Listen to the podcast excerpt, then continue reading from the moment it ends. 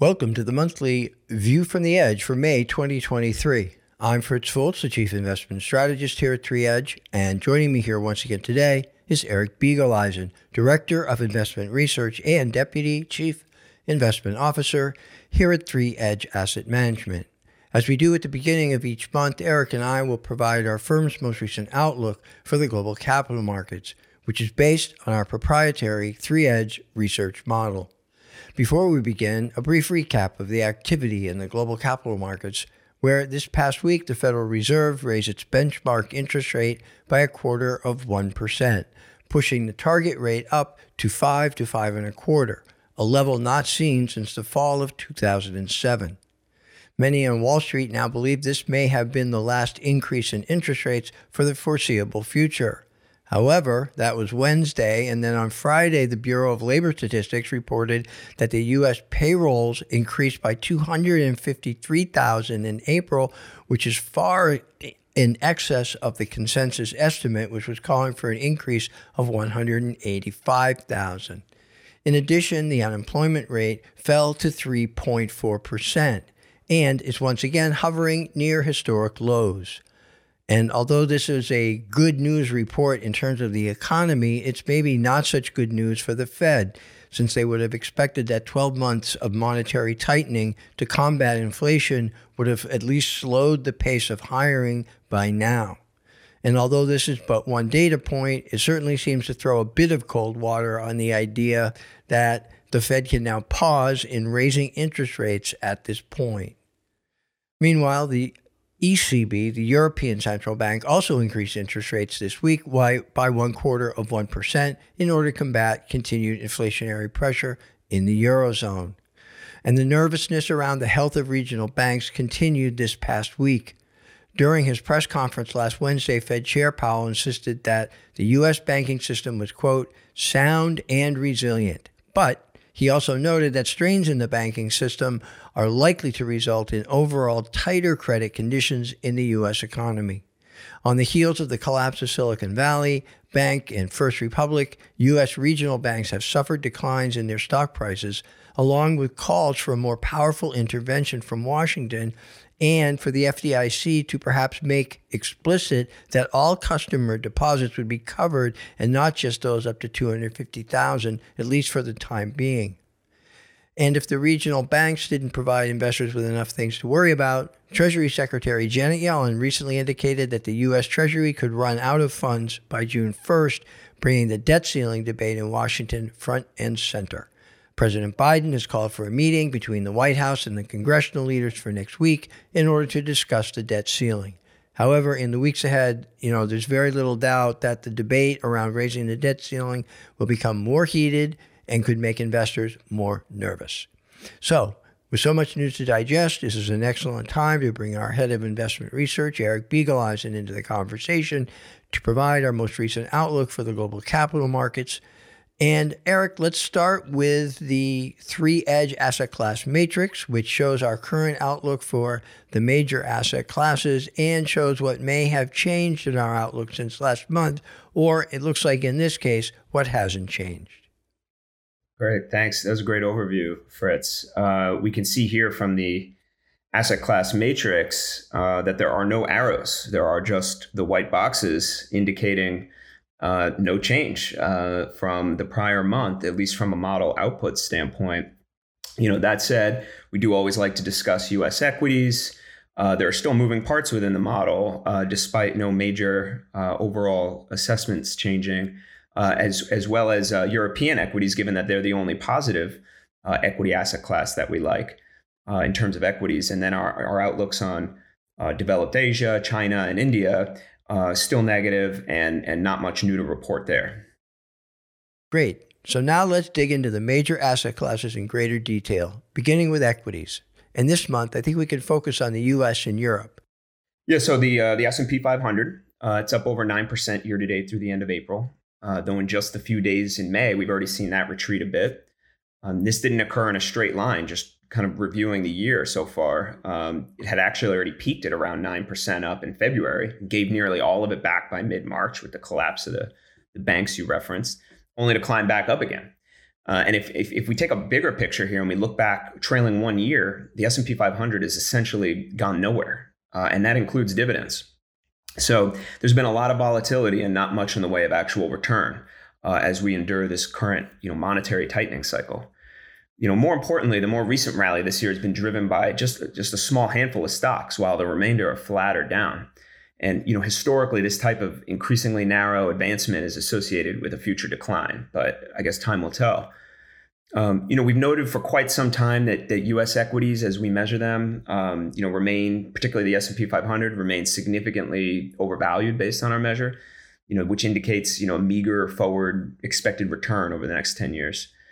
You know, another factor that's continuing to weigh negatively on our outlook for U.S. equities is this inverted U.S. Treasury yield curve uh, you know, where the short-term interest rates are higher than the long-term interest rates, and this inverted yield curve can often signal that a period of economic weakness, you know, lays ahead, or even the chance of a recession. The potential for economic weakness and a recession, uh, or a recession uh, in the U.S. or globally, is only likely to be a greater potential. You know, uh, now that financial conditions get even tighter, and as the Fed raises rates, uh, you know, potentially as the Fed raises rates again, you know, as they didn't really close the door on further hikes. And Fritz, you, you know, you mentioned the, the bank failures of SVB and, and First Republic, which have only served to also contribute to tighter financial conditions as right. investors have to, you know, weigh the prospects of, of further bank failures, uh, particularly in the regional banks, as well as the potential for increased regulatory oversight, which which could be seen as a form of uh, tightening as well. You know, so all of these factors together, uh, you know, just maintains that negative outlook on, on U.S. equities. Okay, now let's shift our attention to European equities. As I mentioned earlier, the European Central Bank has also increased short term rates this past week to combat inflation. European equities have been our most highly ranked asset class for a while, or equity asset class, excuse me, for a while now, and they have outperformed the U.S. equity markets year to date by a good amount. But what does our model say right now about the outlook for European equities? Yeah. Uh, throughout the first four months of 2023, uh, European equities have remained the most attractive of the major equity mm-hmm. asset classes that we model. They've enjoyed a solid start, like you just mentioned, this year, with a 15% gain uh, in the MSCI Europe Index in dollar terms through the end of April. Um, you know, we find the valuations of European equities uh, to be you know much more favorable than in the U.S. Though you know the concerns we've noted in previous videos is starting to catch up. In particular, we saw the European Central Bank respond aggressively uh, to combat the region's inflation problem. And, and the model, you know, rewarded this as inflation responded by coming down somewhat. Um, this positive effect is wearing off, uh, mm. particularly as the most recent headline inflation print actually ticked back up. So, mm. you know, more importantly though than that, perhaps even is is that like in the U.S., the yield curve measure that we calculate for Europe is also inverted by our measure, um, and this is continuing to head in, in that even more inverted direction rather than a steepening direction. So the yield curve change is also a negative factor. So overall, the outlook is positive still, but I, I would say that this this asset class is on notice. Okay, so now let's shift our attention to the bond market and the current interest rate environment, starting with U.S. Treasury market. Yeah, uh, you know, so far in 2023, there's been a fair amount of volatility in the U.S. Treasury market. Mm-hmm. The the ten year, just as by, by example, the ten year bond yield has moved up over four percent at one point and as low as 3.3 percent. So these are these are big moves for for a ten year bond. Um, with the ins- the uncertainty around the health of the U.S. regional banks and the belief that the Fed may be forced to pause its tightening program, possibly even lower rates before year end. Uh, right. Both the 10 year and the 30 year Treasury, you know, have turned in solid gains with the reduction in yields. Uh, prices rise as yields fall. However, you know, as is currently the case in many countries, and we already talked about the U.S. and Europe, uh, the yield curve remains inverted, right? Uh, and more concerning is the wild card facing the U.S. Treasury market regard, regarding the debate in Congress over the debt ceiling that you already referenced as well. You know, uh, Treasury Treasury Secretary Janet Yellen recently indicated that they could run out of funds on June 1, as you mentioned no doubt the prospects for the U.S. defaulting on its debt could be disastrous, and, and I, I think I'm putting that mildly. Uh, we'll we'll see what Biden and the Congress confab on, on May 9th brings in terms of a potential solution.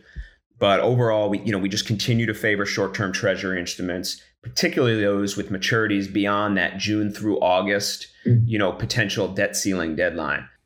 And what about the corporate bond market, which is often referred to as the credit markets? What is our model indicating about the outlook for the corporate bond market at this point in time?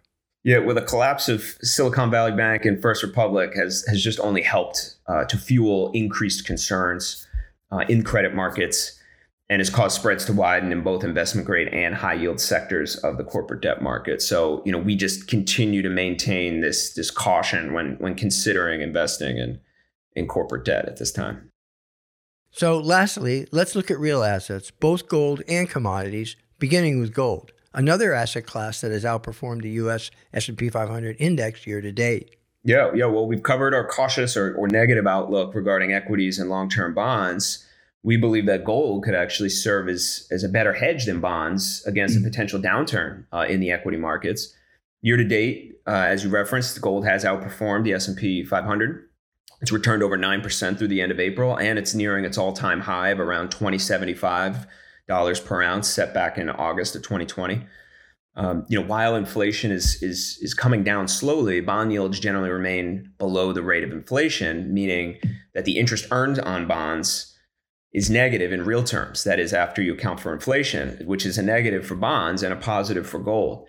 Um, also, with the potential for an economic slowdown and a recession on the horizon that we've been discussing, the Fed may be forced to revert, you know, to a more stimulative monetary policy once again by injecting liquidity into the financial system to, to revive the economy. This could weaken the value of the US dollar, which would increase the value of assets priced in dollar terms like commodities and gold. You know, in addition, the panic caused by the, the Silicon Valley Bank and, and First Republic uh, failures uh, along with the rising geopolitical tensions, you know, this just provided examples of the benefits of gold as this haven asset for investors. So, so overall outlook remaining positive for now. Yeah. And how about the outlook for commodities? The price of oil fell rather dramatically over the past couple weeks, but what is our model research indicating in terms of the outlook for basket of commodities? Uh, commodities could benefit from from what we discussed uh, regarding gold but unfortunately, they have these larger headwinds to contend with. First, commodities mm-hmm. struggled this so far in 2023. The basket that we look at is down around 6% through the end of April on the year. Price of oil has declined, you referenced, giving back the gains from the earlier announcement by OPEC in March that it would be cutting oil by about a million barrels per day. The possibility of this global growth you know, slowdown seems to be weighing on, on oil prices now, and the demand for commodities could be at risk if this monetary tightening by the world's major central banks does in fact trigger this material economic slowdown or even a global recession. You know, this China reopening story as a potential source of global growth just doesn't seem to be uh, playing out. Um, you know, I guess the, the, the, other side of this is getting a little more specific than the broad basket is that the war, Russia's war with Ukraine, along with the concern regarding scarcity of agricultural commodities, keeps this area mm-hmm. favorable, you know, in the intermediate to long term. So, you know, blended together, the overall outlook remains mixed. Okay, great. Thanks, Eric, for that update on our outlook. That will do it for Eric and me for this month's edition of the Three Edge View from the Edge. If you'd like a hard copy of our full View from the Edge newsletter for May, you will find it on our website, and that's at 3edgeam.com. And Eric and I will be back again in early June with another edition of the View from the Edge. Meanwhile, Steve Cucchiaro and I will be back next week with the next edition of the Three Edge Week in Review. And something tells me that there'll be continue to be a myriad of interesting topics to cover again next week. As a reminder, our entire library of video content is always available on our Three Edge YouTube channel. And if you enjoy our videos and would be so kind to subscribe to our Three Edge YouTube channel, we would be most appreciative. So, on behalf of Eric and everyone here at Three Edge, thanks for listening. This commentary is intended for information purposes only and does not constitute an offer to sell or a solicitation of an offer to buy securities. The opinions expressed in View from the Edge are those of Mr. Folts and Mr. Biegeleisen and are subject to change without notice in reaction to shifting market conditions. This commentary is not intended to provide personal investment advice and does not take into account the unique investment objectives and financial situation of the listener. Investors should only seek investment advice from their financial advisor. The observations include information from sources that 3 Edge believes to be reliable, but the accuracy of such information cannot be guaranteed. Investments, including common stocks, fixed income, commodities, and ETFs, all involve a risk of loss that investors should be prepared to bear.